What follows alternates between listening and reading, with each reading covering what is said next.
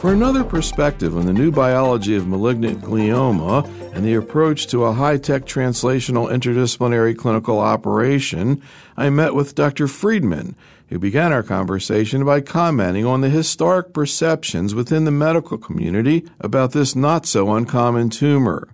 When you talk about malignant glioma, most people in the United States believe that it is a lethal tumor with a median survival of about 14 months. It's even worse than that because most of the people who train in the care of patients with malignant glioma are neurologists who train in neurology driven neuro-oncology training programs.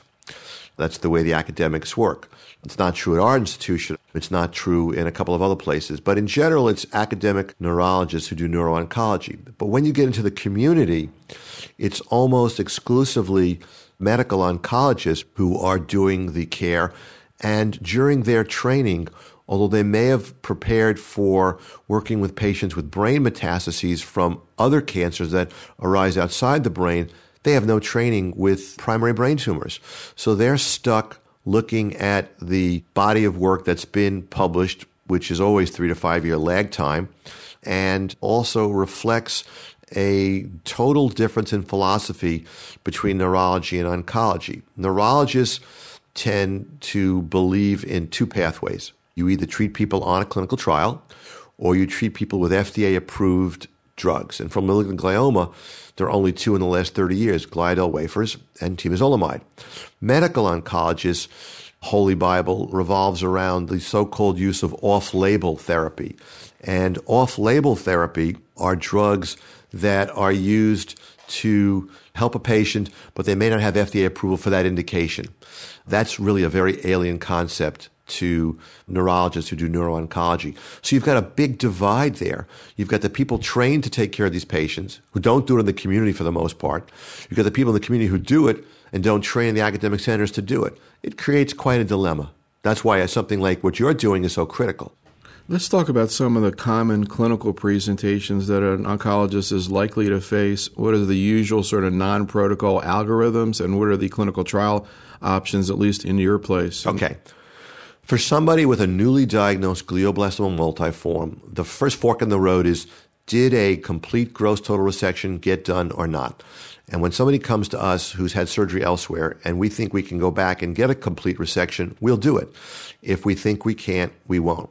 So if someone has had a complete resection, our options at Duke include trials that include things like vaccines against specific molecular targets that we believe to be very important in the biology of these tumors, things like epidermal growth factor mutation 3, EGFR 3, which is in about 25% of patients.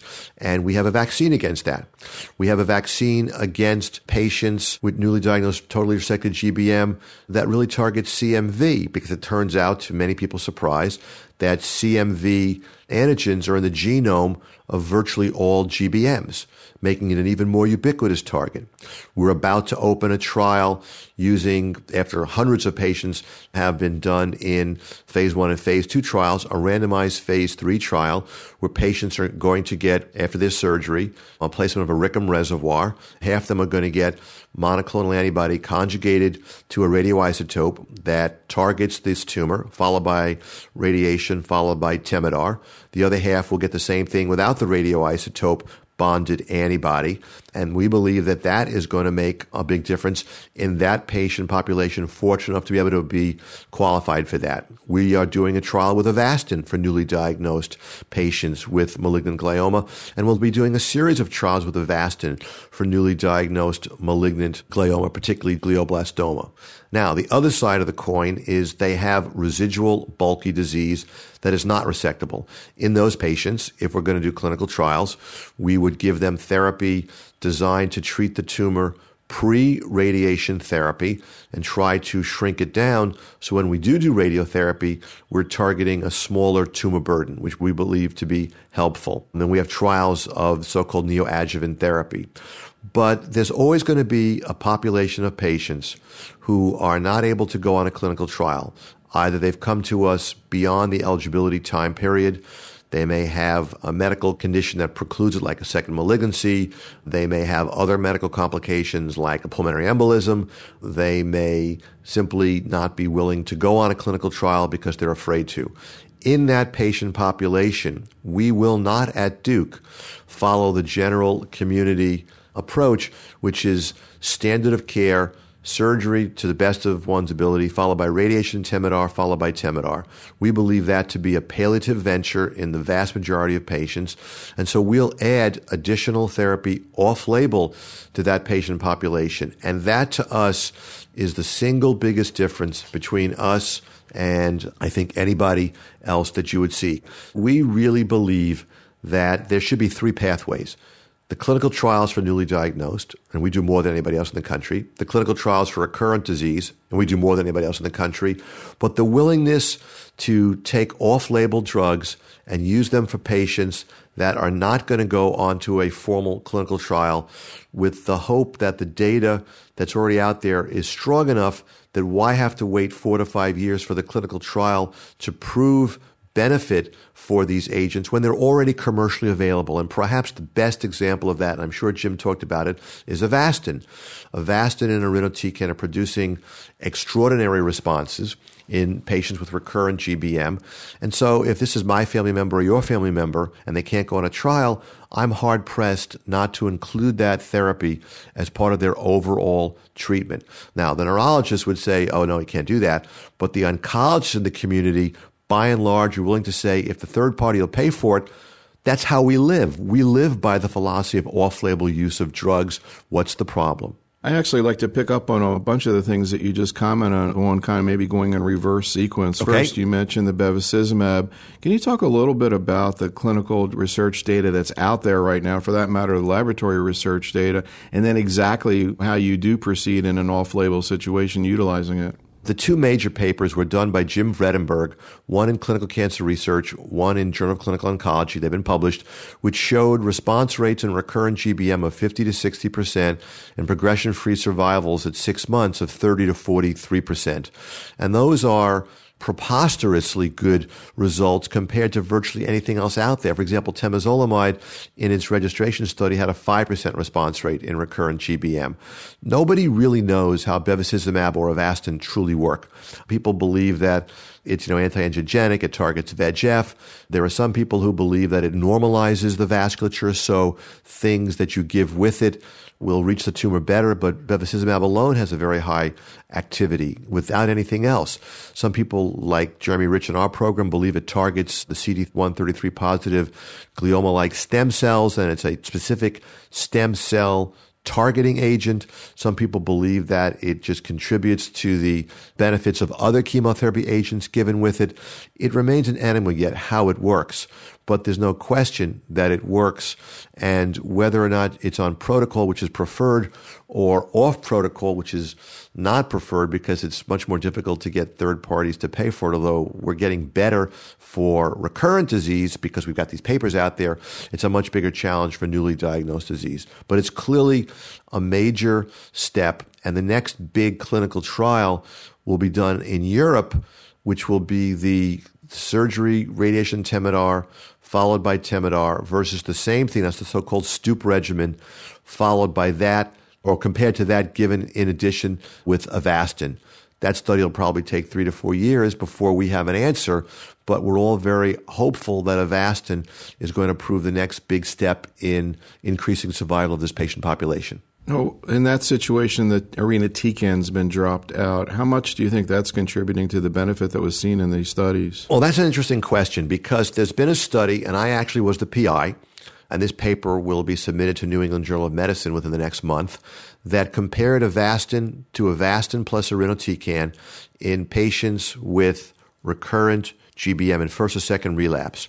No question that there was a substantial increase in the response rate and in the six month progression free survival in favor of the two drugs versus the one drug.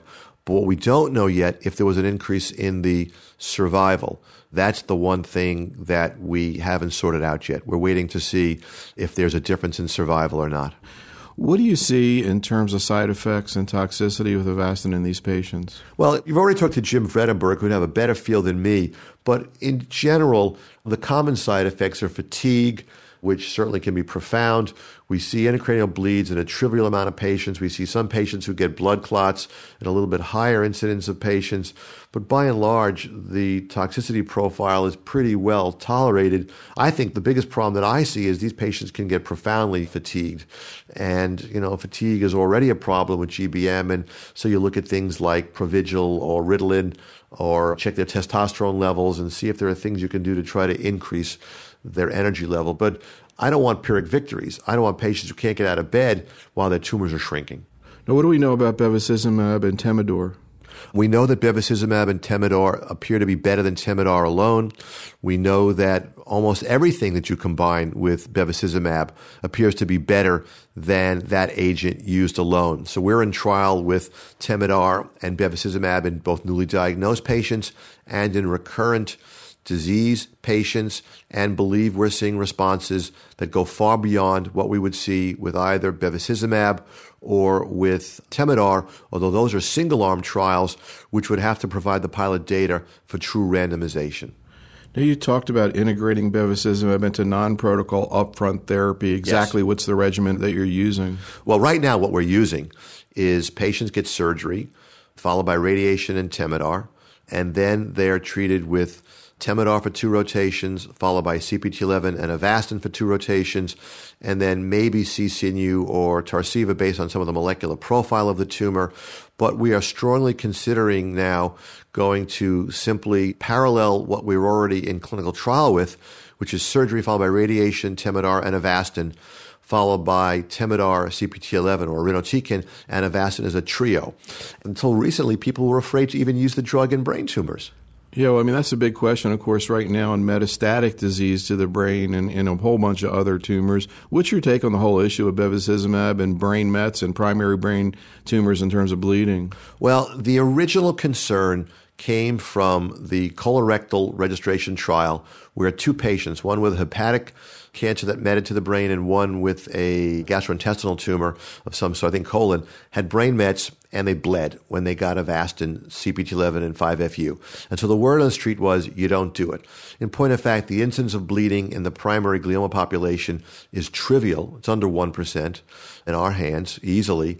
And so now there are a lot of people around the country that are either initiating or have initiated trials of Avastin in patients with brain mets. I think that's important because brain mets is a pretty dismal disease. And once you fail whole brain radiotherapy, systemic chemotherapy is not a particularly effective intervention. So I applaud those people who are using Avastin in the brain met setting. We don't treat brain mets, so we're not doing it, but I think that it's a worthy an important set of questions because I think it will impact on that population just as well as in primary brain tumors. You're saying single agent bevacizumab in brain mets? Not necessarily single agent. I think bevacizumab always works better with something else. So whether it be with Temodar or irinotecan or Velcade or one of a number of other agents that are out there, I think studies should be done and are being done with Avastin and brain mets because I do believe that it will increase the response rate of that patient population and hopefully survival. Now, you talked also about neoadjuvant therapy. What kinds of research has been done on that, and are there clinical situations off study where you're using that? Well, the clinical research right now for us would be we have a trial where if you have some residual disease, you still can qualify for Jim's study using surgery followed by radiation, chemo, Avastin, followed by the triple of Avastin, irinotecan, and bevacizumab. We don't require a complete resection if we have a small degree of residual disease. If we have a lot of residual disease, we're treating those patients with temozolomide and Avastin, and we're clearly getting responses, prodigious responses. And so that's how we would treat somebody with a clinical trial. Now, if I've got somebody who's got bulky disease, and is not a clinical trial candidate. They don't want it. It's been too late. They don't have the Karnofsky's performance score allowing them to get it. In some settings with the right families, we would be willing to offer neoadjuvant therapy first anyway, and we have done that. And we believe that it is an appropriate thing to do because, for example, if you've got a butterfly glioma, which is unresectable, crosses the corpus, I mean, you've got a hopeless scenario if you're just using Temodar and radiotherapy. So even in the setting where a trial might not work, we're willing to at least consider neoadjuvant therapy. Or if we don't consider that, we're willing to consider surgery, radiation with Temodar, but add Avastin in early on to the mix. We're willing to look outside the box. With the Temodar Avastin study, we've taken patients with bulky disease and given them complete responses on trial where they've had amazing responses. We've done it for some patients off protocol as well. We don't, as a rule, use it as much off protocol for newly diagnosed patients. We tend to be on protocol for them. But there are some patients where it's the right family. You think you can get an appropriate informed discussion, not a consent because it's not a trial, where we will do a neoadjuvant approach prior to radiotherapy. I'm not advocating that for the general right. population. This is something that in the community, if you have somebody who has unresectable disease and they're not going to go on trial, I think they should get Temodar and radiotherapy. But I think very quickly thereafter, their therapy should be expanded to go beyond Temodar because we know with Temodar alone, they're going to die.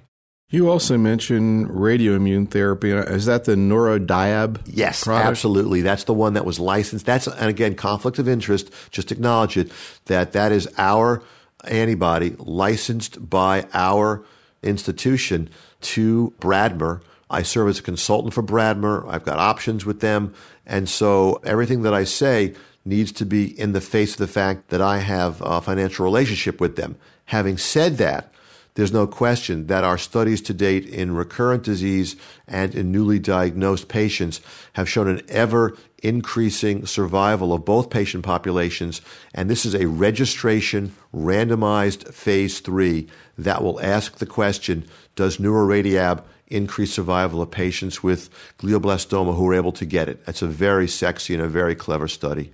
Now, can you talk a little bit about the substance or the agent itself and how it's delivered? Yes. The antibody 81C6 was created in Darell Bigner, who's the head of our center, the head of the Preston Roberts Brain Tumor Center's lab, by a postdoc called Mario Bourdon, who's now at the Salk Institute. And it targets a protein extracellular matrix protein called tenascin. And it is conjugated to I 131, delivered by a Rickham reservoir that is placed into the cavity following the surgical removal of a tumor. It binds to residual microscopic tumor and, in effect, is doing regional therapy.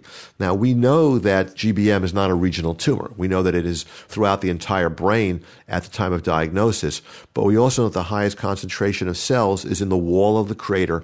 And as you go out from that epicenter, your tumor concentration goes down. But if you can do something effective at the target site, same principle for gliadel, which releases BCNU. You decrease the tumor burden, and then given with systemic therapy, you really raise the hope that you can eradicate all the tumor cells. Now, can this radioimmune product be given systemically, or is it? No, it's given directly into the tumor through the Rickham reservoir. When you try to give it systemically, you achieve about 0.00001% of delivered dose to the tumor because of the size of the antibody in the blood brain barrier. And so, for those people who are doing monoclonal antibody therapy like they are in Philadelphia, with an anti EGFR antibody, I think that's preposterous. It's not getting there. We know it's not getting there. We did the studies. By putting it in a Rickham reservoir, delivering it directly where the catheter tip sits in the crater, you know it goes exactly to where you want it to go. Now, how long a period of time is it administered over? Well, the injection takes a minute. I mean, the Rickham reservoir. Oh, you just inject it and that's it? That's it. You inject it and that's it. And how does it compare with the gliadel wafer?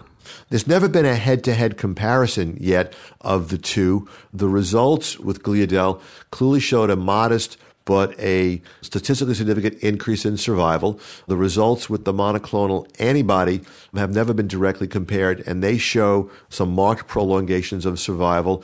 But it's a difficult question because it's never been a head to head study. I doubt there will be. And patients are not necessarily exactly the same. You can treat patients with the gliadel who have some ventricular communication.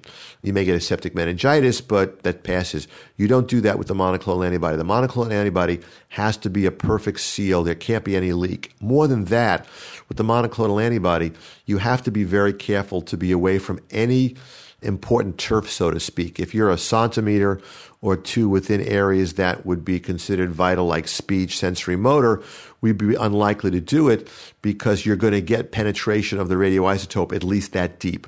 Gliadel doesn't have the concerns of the same nature. So it's difficult for me to talk about a direct comparison. And when the trial was initially designed, we knew we didn't want to do directly against Gliadel because the patient populations are too distinct necessarily.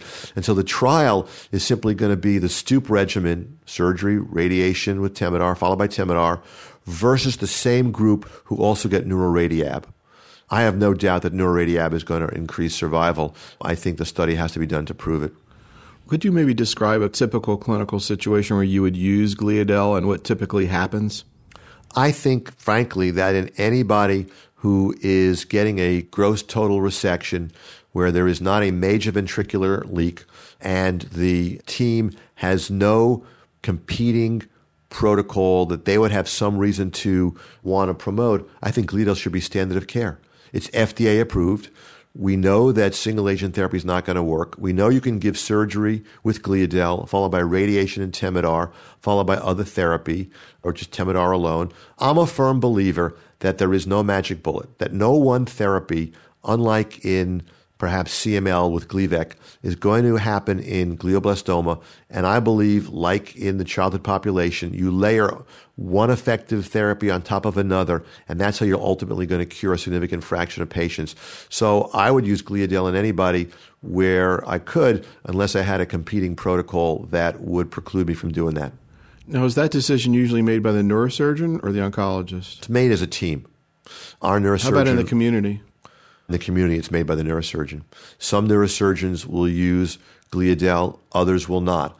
Those who are using it, I think, are doing the correct thing. Those who are not using it, I think, need to not be using it for the correct reasons. The correct reasons would be that the oncology team has said, look, it will interfere with certain of our protocols that we want to accrue to. Okay, that's legitimate. I may or may not agree with the protocol that they're using instead of it, but that's a legitimate request. But to not use it for other reasons. There was concerns initially of infections, of edema, of septic meningitis. I think in the newly diagnosed population, these things are minimal. And I think that if I'm the neurosurgeon, the question that I really want to have asked or, or at least posed or at least brought to my attention is what do you do when you take a patient with a newly diagnosed malignant glioma and you operate on them? There are no trials. You don't offer them or mention Gliadel. You don't use the Gliadel. And the patient later comes to you and says, Why didn't you use an FDA approved therapy? If I'm the patient, I'm pissed. If I'm the neurosurgeon, I'm nervous. What do we know about the quality of neurosurgery that's being done across this country for malignant glioma? I think what we know is that there's an ever increasing but not complete awareness that a major resection is beneficial. I think there are still places where people believe that a needle biopsy where a resection could be done is acceptable. I think those people need to either be educated to stop doing that or just be told to stop doing that. I think we know that a major resection will increase the duration and quality of life, though not necessarily proving curative. It's not curative, but it will increase, I think, the quality of the patient survival, the duration, and I think it is the baseline on which you build additional therapy to follow. You also mentioned earlier EGFR and the mutation 3.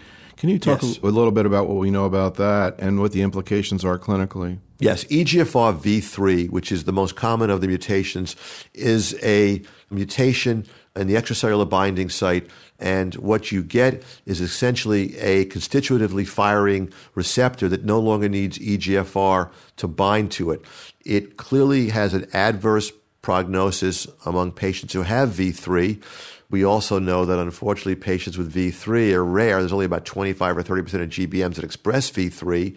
What we've been able to show is that in our patients who've been able to get vaccinated against V3, they do better to the point where Celldex will now run a randomized phase three trial for V3 positive patients who will or will not get the vaccine. And so I think one of the messages that I want the oncology world to understand now is we've gone from drugs that barely help to drugs that help some modestly, like Temodar, but they do help. It's an important foundation. I would never walk away from Temodar. To new phase threes, where there are a lot of options out there that hopefully will produce at least one or two of them which will result in increasing survival. We really have new therapeutic strategies which bear these randomized phase three studies to see if we're increasing survival. I think you're going to see in the next five years an increase in survival in patients with glioblastoma. Are there any pragmatic clinical implications to EGFR overexpression or this mutation? And specifically, I know erlotinib is one of the agents that's been looked at. What do we know about that? Well, erlotinib, the EGFR inhibitors, Tarceva, Iressa, gefitinib, erlotinib, we know that they have modest response rates. But we also know that if you dissect out the tumor from a molecular standpoint, the best paper probably being the one in New England Journal of Medicine by Paul Mischel's group, and actually Darell Bigner and I wrote a commentary on that. The patients who had V3 present and a normal or a wild type PTEN were more likely to respond to erlotinib or Tarceva or Iressa than were patients who didn't have that. So I think that we're learning that a GBM is not a GBM is not a GBM, and the molecular subprofiles are going to be critical so that we don't throw out a drug with maybe an overall 5% response rate, but when you look at the specific subgroups of GBM, might have a 20% response rate. We do V3, PTEN, EGFR, MGMT on everybody at Duke routinely. And we use that information less for protocol than for non protocol patients. In other words, if we have patients where we are trying to figure out what to do next, we'll use those parameters to try to help us. Now, we use them for protocol purposes in some settings, like V3, obviously. With a V3 study, you got to know the V3 status. But we'll use that information even in a setting where it's not protocol. We think the more information, the better. So I guess most docs don't have those types of panels easily available.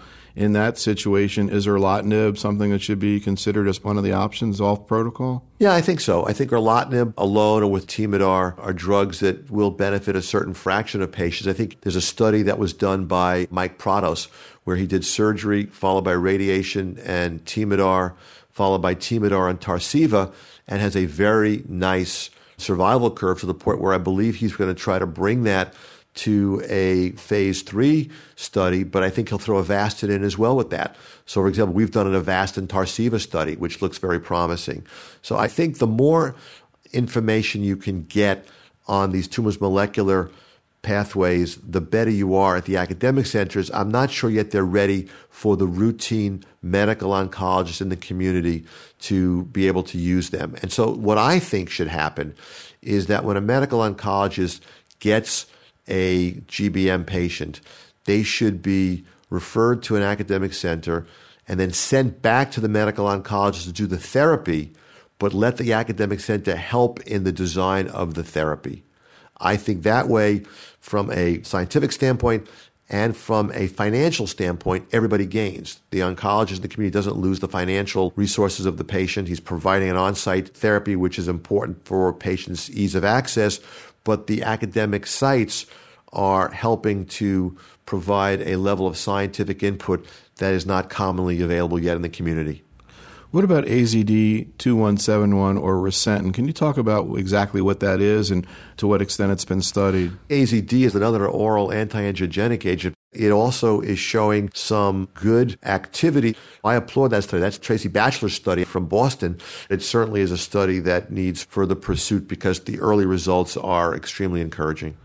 What are some of the new areas in terms of molecular biology that are being worked on right now in gliomas that you think have the most impact on clinical care in the future? Well, there are so many pathways that are screwed up RAS and RAF and EGFR and mTOR that I think that you almost have to just make an arbitrary pick and say, I'm going to work on RAS or I'm going to work on RAF or I'm going to work on EGFR and mTOR.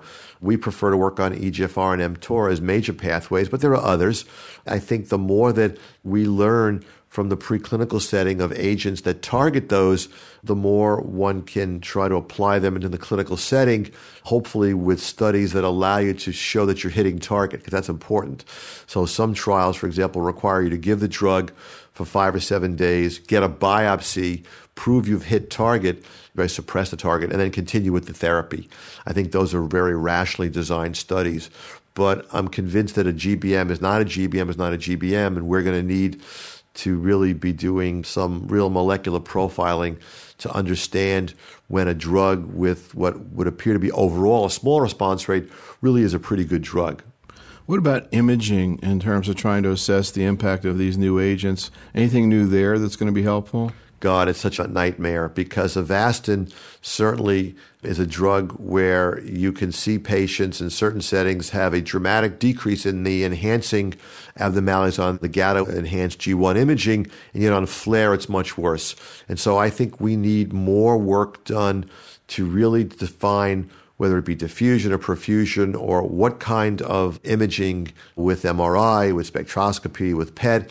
And PET can be with lots of isotopes.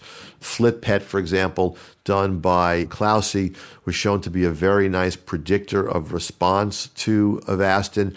I think that the neuroimaging helps us because with the anti-angiogenic agents, you can't always assume that just because you see the enhancing disease get smaller that the patient's getting better the more work that can be done in that arena, the better off we are. I think the biggest point is that we have to convince the community that these patients are not terminal by definition. We have a number of patients that are out at least 11 years with glioblastoma and many more that are 10, 9, 8, 7, 6, 5 to the point where we're forming a survivors clinic for patients who are two years off therapy because the irony is you come to a busy clinic and we have about 25 in our clinic Monday through Thursday for regular patients, then four new patients every afternoon, four days a week. You come in and you're on therapy and you're doing well. You get a fair bit of time. You come in and you're on therapy and you have progressive disease, you get a lot more time because you have recurrent disease. You got to think about new options. You come in off therapy, your scan looks good. Hi, congratulations, things look good. See ya. But you don't deal with can they work? Are they fatigued? What's their home life like? What's their cognition like? What's their short term memory? These patients get shortchanged. Well, before, we never really needed to pay attention to large numbers of them because we didn't have any of those. But we have a lot now to the point now we're going to start a Friday clinic just for survivors. Probably the only one in the country. And that alone ought to tell you that something good is happening in the field. Now, about what fraction of these patients do end up being long term survivors, and is that a result of treatment or biology? That's a good question. I think we have about 15 to 20% of our patients who go at least three years with GBM. And I don't know if we're selecting for patients who would do well no matter what we did, but I don't think so because until recently, nobody had patients like that. But it is very possible that the patients who are doing well are doing well, A, because we've chosen better therapy, but they have a molecular composition more likely to respond to that better therapy. Now, when you talk about patients going out five or 10 years, are these people off treatment or are they? Off treatment, yeah, off therapy. And when you do autopsies, is the disease gone? I mean, if they, they die for a different reason? Yeah, right. Well, we haven't had that situation arise very often. I mean, what do you think's going on? Are these people cured, or are they just living with their disease? I think they're cured. I think that when you've got patients out five and ten years with no evidence of disease or no active tumor, cold PET scans, I think they're cured. I think in that patient population, I think it would be akin to a very interesting story. I worked for 18 years. One of my blessings was I worked with Gertrude Elion who won the Nobel Prize for Medicine and Physiology in 1988.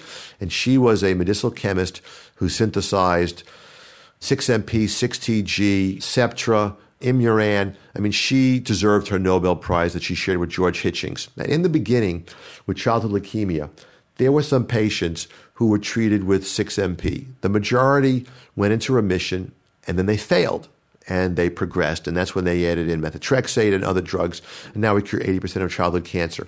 But there's a cohort of patients with childhood leukemia who were treated with six months of 6MP who are alive 25, 30 years later. Obviously, in that setting, their tumors were uniquely sensitive to 6MP and they survived because of one drug. And I think in GBM, that we're going to have the same thing. We're picking up patients now who may be more easily treated, although we're using new drugs to treat them. And I think the same thing is going to happen. We're going to have an ever increasing cohort of surviving patients in this disease. I'm convinced of it.